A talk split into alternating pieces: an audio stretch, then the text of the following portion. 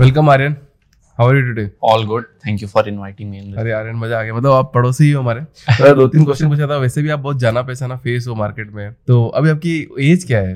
अभी 19 है। 19 है, तो अगर देखा जाए तो अगर अपन 12th करते हैं तो शायद 18 के आसपास 12 कर देते हैं।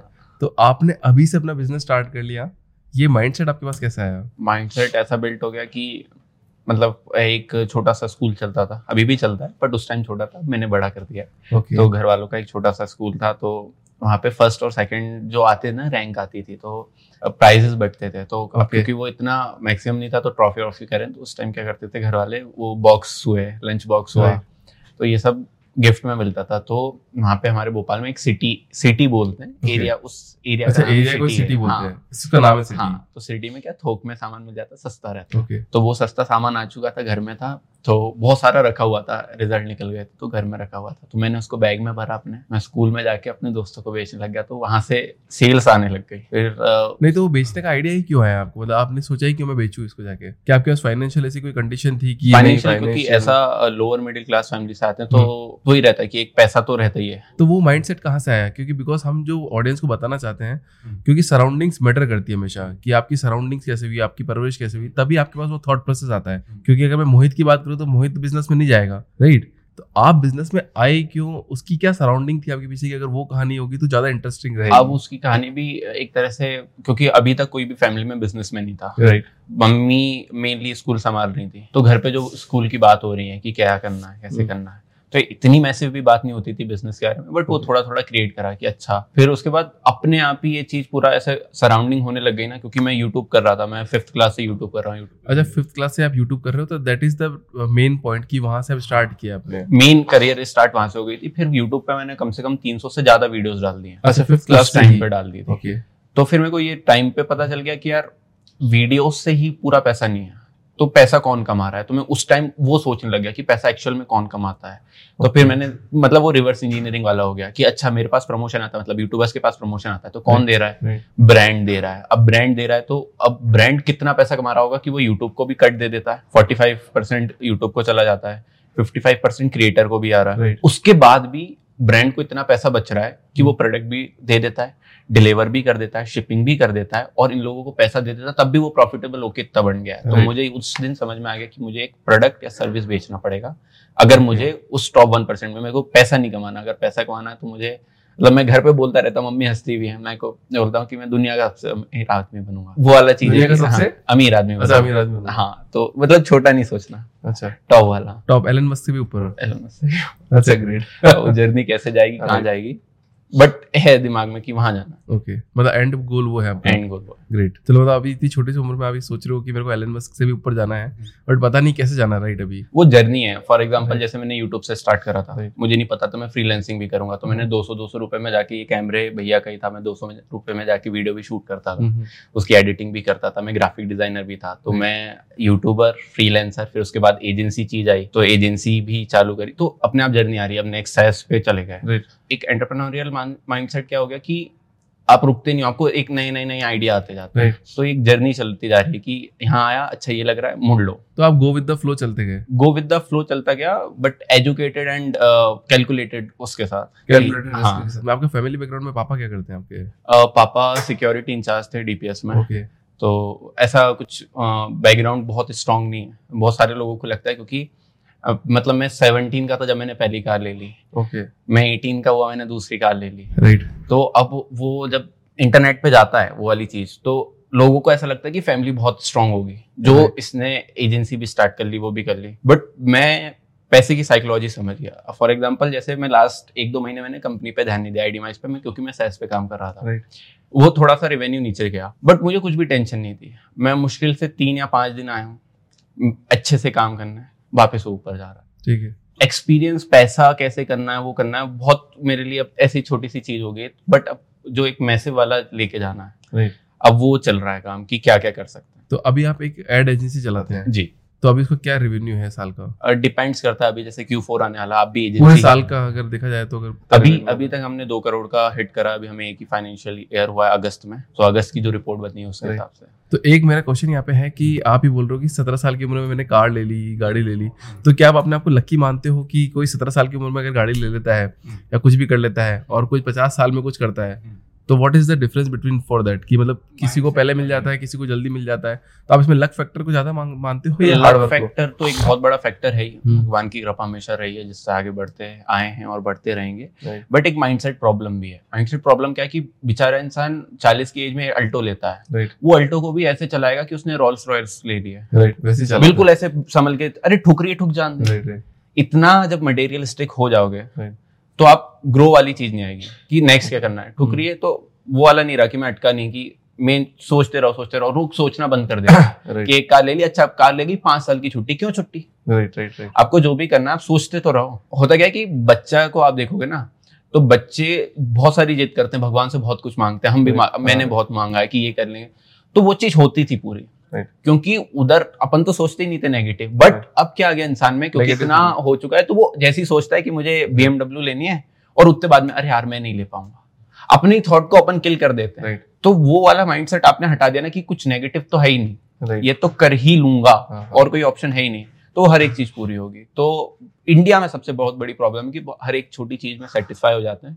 एक बहुत अच्छा कोट है कि good is the enemy of best better, तो वो वाली चीज है कि आप सेटिस्फाई नहीं हो कभी भी, सेटिस्फेक्शन आपकी लाइफ में नहीं है कि मतलब सेटिस्फाई नहीं हो रहा मेरे को कभी भी। अब वही इसमें भी वो वाली चीज हो गई कि 2 स्पीकर रहते हैं, मतलब मैं देखता रहता हूँ, मैं ऑब्जर्व बहुत करता हूँ। तो एक स्पीकर बोल रहा है कि आपको काम करते रहना है, वहीं पे दूसरे सद्गुरुजी आ रहे हैं या फिर कोई से भी गुरुजी आ रहे हैं, सद्गुरुजी का नाम नहीं लूंगा, उनने नहीं बोला, कोई से भी गुरुजी आ रहे हैं, कोई भी महंत आ रहे हैं कि भाई काम क्यों करना है, शांति से जियो, एक लाइफ है, मेडिटेशन करो। दोनों की बात सही है। तो अब अपन को चुनना है कि क्या करना है, तो सबकी अपनी अपनी रहता है कि किसको सुन लें। तो मेरे लिए सेटिस्फेक्शन नहीं है। अब लोग बोलते हैं कि सेटिस्फेक्शन होना बहुत जरूरी है, अभी मेरी एज है कि मुझे नहीं लगता कि सेटिस्फाई करके मैं क्या कर लूँगा। तो आप कॉलेज मैंने करा था, बीटेक में फर्स्ट ईयर गया, तो कोरोना था, तो वो मैं घर से पास होते जा रहा था, हम लोग दोस्त ऐसे कैफे में बैठते थे, वो जो लिखता था मैं भी लिख देता था। फर्स्ट ईयर पूरा लॉकडाउन में गया, सेकेंड ईयर में हाफ सेम हो गया था, फर्स्ट पता नहीं थर्ड सेम होता है शायद, तो थर्ड सेम हो गया था, फोर्थ सेम पे फिर वो ऑफलाइन एग्जाम हो गए, तो मैं समझ गया था ना होने वाला। तो आपने भी इंजीनियरिंग करी, आपको चाय बनाने का ख्याल नहीं आया कि आप भी चाय की एक टपरी लगाएंगे इसको बड़ा करेंगे? क्योंकि मेरे को भी आया था, देखो मैंने भी इंजीनियरिंग करी है और 99% लोगों को आता ही है कि यार चाय की एक खड़ी को लेके सिगरेट बेचेंगे, चाय बेचेंगे और पैसा कमाएंगे। तो आपके मन में वो ख्याल नहीं आया? इसमें 2 रहते हैं कि लोगों को स्टार्टअप करना है, तो 2 रहते हैं, एक ऑप्शन रहता है टी शर्ट का, टी शर्ट प्रिंटिंग करेगा, दूसरा चाय। तो मैंने टी शर्ट वाला करा। अच्छा, आपने टी शर्ट वाला किया एक्चुअली हमने, बट यूट्यूब के लिए मैंने अभी भी प्लान करके रखा है, तो एक सीरीज मेरे को लानी है, यूट्यूब पर थोड़ा एक्टिव होना है कि जीरो से कैसे अर्न करें, कि आपके पास कुछ भी नहीं है तो कैसे कर सकते हैं। तो मैंने पूरा बना के रखा हुआ, बस मेरे को टाइम नहीं मिल पा रहा है, तो मैंने रैपिडो वाले भैया से बात करके नंबर लेके चला रखा है कि मैं रैपिडो चला के पैसे कमाऊंगा, जोमेटो वाले का नंबर लेके रखा है, मैं जोमेटो डिलीवरी करूंगा। एक दिन मैंने सोच के रखा है कि एक दिन स्कूटी पे जाके एयरपोर्ट रोड पे चाय बेचूंगा। मतलब सिर्फ एक्सपीरियंस के लिए करना चाह रहे हो? एक्सपीरियंस भी प्लस इंडिया को बताएं तो, कि आप बहाने बहुत हैं लोगों के पास। आप क्या बताना चाहोगे इंडिया को? तो मैं ये बताना चाहूंगा कि अगर आपको करने का वो है ना कि सही में करना चाहते हो तो निकल जाओ, सब कर लोगे। मैंने भी एक कोटेशन का नाम उनका उनका तो वो एक बात बोल रहे थे कि इंडिया में 130 करोड़ के लोग हैं, बट काम करने वाले सिर्फ 1 करोड़ ही है। आपको काम, आप 130 करोड़ को नहीं बोल सकती कि ये काम करो वो काम करो, मतलब 1 करोड़ ही काम करने वाले होंगे, बाकी सब आपको बेकार मिलेंगे, काम नहीं करते वो लोग। तो फिर आप इतने लोगों को, मैसेज को क्या बताना चाहोगे कि कैसे करेंगे? कुछ देखो, किसी को भी अपन कुछ भी बोल के नहीं कर सकते, लोग ऐसे 2 मिनट में ऐसे मोटिवेट हो जाते हैं, 2 मिनट में बस जैसी वीडियो बंद हुई बाहर निकले वो मोटिवेशन खत्म, चलो दोस्त घूम के आता है। राइट। तो जिसको करना है वो तो नहीं कर सकते, जस्ट एक खुद का भी एक्सपीरियंस कि मैंने क्या क्या करा जिंदगी में। तो मैं, मेरे पास एक स्टोरी रहेगी कि यार मेरे पास सब कुछ था तब भी मैं जीरो पे गया, कि मैंने चाय भी बेची है, मैंने डिलीवरी भी करी, तो खुद का एक्सपीरियंस बढ़ाना था कि ये लोग कैसे करते हैं। तो क्योंकि एक लोअर मिडिल क्लास से आते, मैं देखा हूँ कि कैसे रहते हैं, तो बहुत हम्बल बैकग्राउंड बोल सकते हो कि मेरे को इन लोगों के बीच में बहुत वो रहता है कि यार ये कैसे कर रहे हैं, क्या सोचते हैं, तो वो एक एक्सपीरियंस भी करना है। तो आप बड़े लोगों की सोच भी देखना चाहते हो और छोटे लोगों की सोच भी देखना चाहते हो कि दोनों की सोच में क्या डिफरेंस है? हाँ, तो लाइक मैं अभी एयरपोर्ट भी जाता हूँ, तो अभी तक मतलब इस महीने, लास्ट महीने तो बहुत ज्यादा ही फ्लाइट लिया है, तो मैं कभी भी कैब में पीछे नहीं बैठता, मैं आगे बैठूंगा और भैया क्या चल रहा है, कितने पैसे करते हो, तो फिर वो स्ट्रेटेजी बताते हैं। ओला के कैंसिल कर देते हैं, थोड़ा जाके जैसे ही चालू करी कैंसिल कर देता हूँ, सर मैं आपको जैसे 500 रुपए की राइड है तो 450 में छोड़ दूंगा।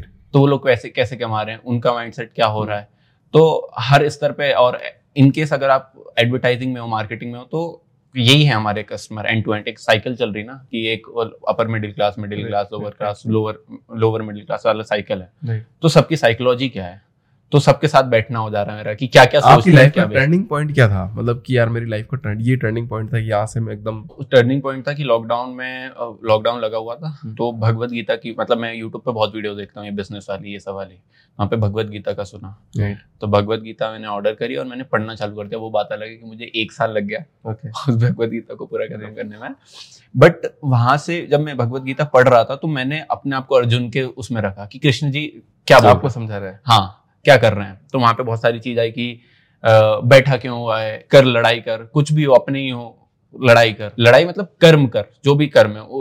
इन केस ऑफ अर्जुन वहां पे लड़ाई थी और मेरे केस में कर्म मैं क्यों नहीं कर रहा हूँ। तो क्या मानते हो कि कर्म आपके हाथ में है करना? कर्म तो हमारे हाथ में। फॉर एग्जाम्पल मैं हूँ, मैं पॉडकास्ट दे रहा हूँ, यहाँ से हो सकता है पॉडकास्ट मिलियंस में चला जाए, फिर मिलियंस में मेरे को क्लाइंट आ जाए, तो ये मेरा कर्म है। अब मैं फल की चिंता नहीं कर रहा कि आएंगे कि नहीं आएंगे, तो ये मेरा कर्म है।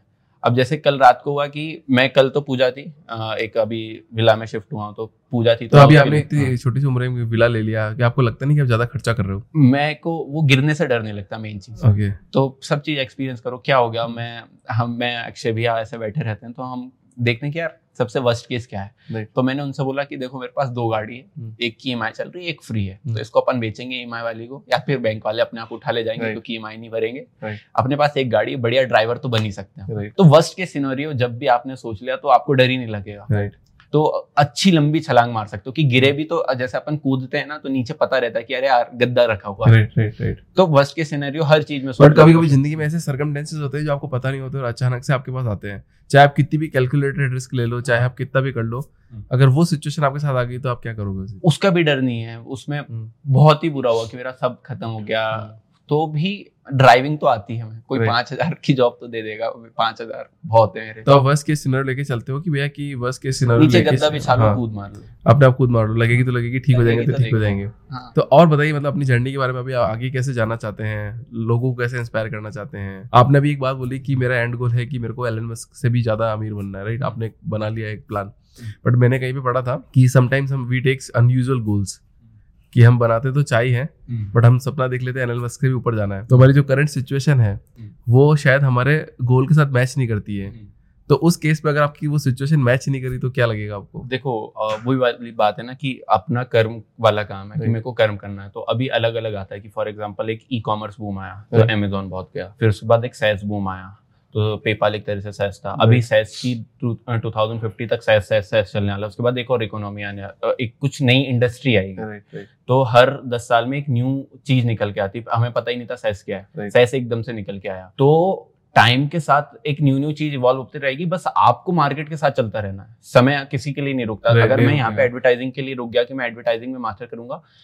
एक अच्छी बात है, बट एडवर्टाइजिंग जा सकती है, मुझे नहीं पता कब चली जाएगी, तो आप अपना फ्लो बनाते जाओ, तो ये चीज ना एकदम से कंबाइन होगी कि फॉर एग्जांपल एडवर्टाइजिंग की कुछ चीज आएगी, जो मैंने सेल्स बनाया उसका थोड़ा सा मेरे पास एक्सपीरियंस आएगा, और एक कुछ और ही निकल रहा होगा, तो छोटा छोटा एक्सपीरियंस आ गया। देखो आप एक छोटे से शहर से आए हो, बहुत छोटे से शहर से बैंगलोर में आके आप सेटल हो रहे हो, तो आप लोगों को क्या बोलना चाहते हो जो एकदम छोटे से शहर से आते हैं, बड़े शहर में आना चाहते हैं, कुछ काम करना चाहते हैं, कर्म करना चाहते हैं, बट बहुत सारे सर्कमस्टेंसेस ऐसे होते हैं कि उनको रोक देते हैं, या शायद उनकी सिचुएशन ऐसी होती है, या फिर लक मैटर नहीं करता, या फिर उनको लगता है कि मैं कर ही नहीं पाऊंगा, तो आप उनके लिए क्या बोलना चाहते हो? सबसे बड़ी बात यह कि हमारे हिंदुस्तान में घर से बाहर निकलना बहुत नेगेटिव माना गया है। Absolutely like that, तो जब मैं अपने भोपाल में था तो भोपाल में मैंने एक नया ऑफिस ले लिया था क्योंकि मुझे पता था कि नहीं होना घर से काम, मुझे एक्सपेंड करना है, मेरे को घर वाले कुछ भी आप कितना भी कर लो, मैं मेरा है कि मैं रात को 2-3 बजे तक करता हूँ, कल मैं ऑफिस से 4:30 बजे गया, घर वाले नहीं करने देंगे, तो मैंने वहां पे ले लिया। तो उस टाइम मेरी मम्मी कहता कि अलग रह रहा है, लोग कैसे क्या बोलेंगे, कि बताओ भोपाल में होके अलग रह रहा है। तो लोग, हमारे इंडिया में सबसे बड़ी दिक्कत ये है कि लोग क्या कहेंगे। तो अगर आप आपको निकलना है ना, तो आपका एक सबसे मेन चीज ये है कि आपको घर से तो निकलना पड़ेगा। right. आप जैसे ही घर से निकले ना, आप आए अपने उस लेवल पे, अभी आपके माँ बाप सपोर्ट कर रहे हैं, आप एक उसमें हो, कंफर्ट जोन में हो। आप बाहर निकले, आपको खर्चे की, पैसे की वैल्यू पता चलेगी। right. कि भाई रहना क्या होता है, खाना क्या होता है, क्या खाना, कपड़े धोना क्या होता है, कैसे कपड़े धोना क्या होता है। फिर उसके बाद फॉर एग्जाम्पल आप जॉब कर रहे हो बाहर, तो आपके पास कपड़े भी, आपको खाना भी बनाना, आपको सुबह उठना भी, नहाना भी, धोना, तो आपको टाइम मैनेजमेंट आएगा। तो बहुत सारी चीजें आप बाहर सीखोगे, आप जिंदगी घर में रहकर मेरे ख्याल से कोई नहीं सीख सकता। मेरा भी मतलब यही फंडा है, अगर आप घर में रह लिए तो शायद आप नहीं सीख सकते। ये अपने रितेश भैया ने भी बोला था, ओयो के फाउंडर ने, कि अगर आपको स्टार्टअप बिल्ड करना है, आपको घर से दूर जाना पड़ेगा, घर से दूर जाना पड़ेगा, अपने लोगों से दूर जाना पड़ेगा, नए लोगों से मिलना पड़ेगा, नए लोगों से बात करनी पड़ेगी, नई मानसिकता अपनानी पड़ेगी, क्योंकि आप 15-20 साल तक 30 साल तक उसी जोन में हो। घर वाले क्या कर रहे हैं, सुबह उठ रहे हैं, खाना बना रहे हैं, नाश्ता कर रहे हैं, कपड़े धो रहे हैं, ऑफिस जा रहे हैं, ऑफिस आ रहे हैं, दैट्स इट। उसके अलावा कुछ नहीं करते ना। कि घर वाले एक सबसे बड़ा, मतलब मैं कल लाइव था, रात को मेरे को काम था, थोड़ा सा नींद आ गई थी, मैंने कहा चलो लाइव जाते हैं, तो मैं रात को 2:30 बजे लाइव था। तो लोग, एक क्वेश्चन आया, हर किसी की सिचुएशन आपके जैसी नहीं होती, हमारे पापा नहीं मानते, ऐसा उनने बोला।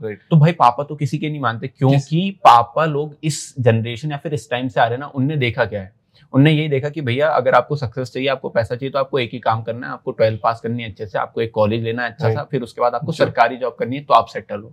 बट उनके टाइम में और हमारे टाइम में इतना चेंज आ गया कि उसके बाद अब प्राइवेट जॉब ज्यादा हो गई थी, कि सरकारी जॉब में क्या ही, प्राइवेट जॉब में 30-30 लाख 40-40 लाख रुपए के पैकेज मिल रहे हैं कोडिंग में। तो फिर उसके बाद स्टार्टअप वाला अभी स्टार्ट हुआ है, स्टार्टअप बोला जाता है कि इंडिया में हुआ है, बट एक वेव आती है ना, अभी इंडिया में स्टार्टअप की वेव आने वाली, घर घर स्टार्टअप वाला जो सीन चल रहा है, सब लोग एक एंटरप्रेन्योर बनना चाहते हैं। Right, absolutely. आजकल का हर एक यूथ एंटरप्रेन्योर बनना चाहता है, तो वो वाली यूथ आने वाला है। तो लोग, हमारे माँ बाप ने वो चीज देखी नहीं, उनको पता ही नहीं है। आपका सिनेरियो कभी भी वो नहीं रहेगा, कभी भी नहीं मानेंगे, आपको हमेशा रिजल्ट शो करने पड़ते हैं। मेरे पापा भी कभी नहीं माने, तो पहले आप उनको चुपके चुपके रिजल्ट शो कर दो, यार देखो मैं कर रहा हूँ, मेरे को करने दो, और उसके पहले आपका माइंडसेट क्लियर होना चाहिए कि आपको ये करना है, करना ही करना है। तो अदरवाइज मेरे ख्याल से नहीं होगा। 5 घंटे आपके पास, 4 घंटे आप जो पापा बोल रहे हैं, पढ़ाई बोल रहे हैं, जो भी काम बोल रहे हैं वो करो, पहले 1 घंटे अपने पार्ट टाइम को दो, उस 1 घंटे में थोड़े से रिजल्ट आएंगे, फिर वो अपने आप ही, पापा आपका जो 1 घंटे का टाइम है, आप 2 घंटे तक उसको कर सकते हो, फिर 3 घंटे तक। तो आप जो अभी आपकी पार्ट टाइम चीज चल रही है वो एक तरह से फुल टाइम बन सकती है। पर वो मानसिकता छूटती नहीं लोगों की, वो नहीं